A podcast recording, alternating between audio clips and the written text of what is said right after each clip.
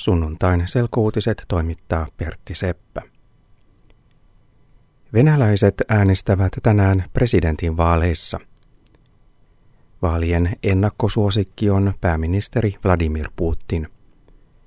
Mielipidekyselyjen perusteella Putin voittaa vaalit selvästi.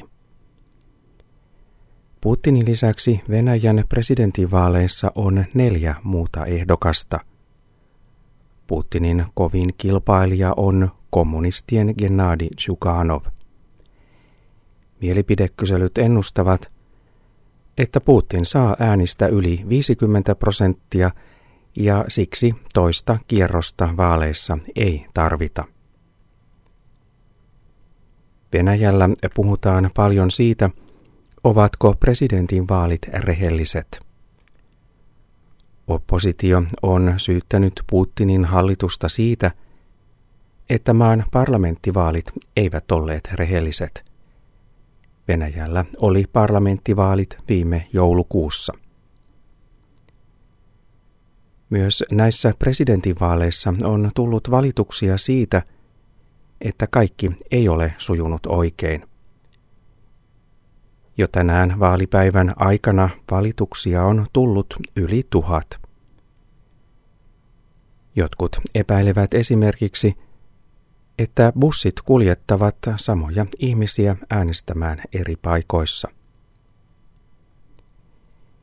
Euroopan turvallisuus- ja yhteistyöjärjestö on lähettänyt Venäjän vaaleihin tarkkailijoita, jotka seuraavat äänestystä. Myös kymmenet tuhannet venäläiset ovat ilmoittautuneet vapaaehtoisiksi tarkkailijoiksi. Äänestyspaikkoja valvotaan myös nettikameroiden avulla. Venäläiset voivat äänestää presidentinvaaleissa myös ulkomailla. Esimerkiksi Suomessa on vaalien äänestyspaikkoja. Myös täällä yritetään pitää huolta vaalien rehellisyydestä ja äänestyspaikoilla on tarkkailijoita, jotka on koulutettu Moskovassa. Näiden vaalien ennakkosuosikki Vladimir Putin on nyt Venäjän pääministeri. Hän oli jo aikaisemmin Venäjän presidentti – kun hän voitti presidentinvaalit vuosina 2000 ja 2004.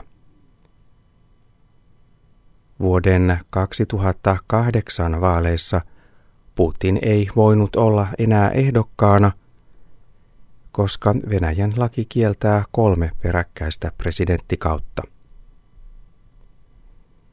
Vuonna 2008 Putinista tuli pääministeri – ja Venäjän presidentiksi valittiin Dmitri Medvedev.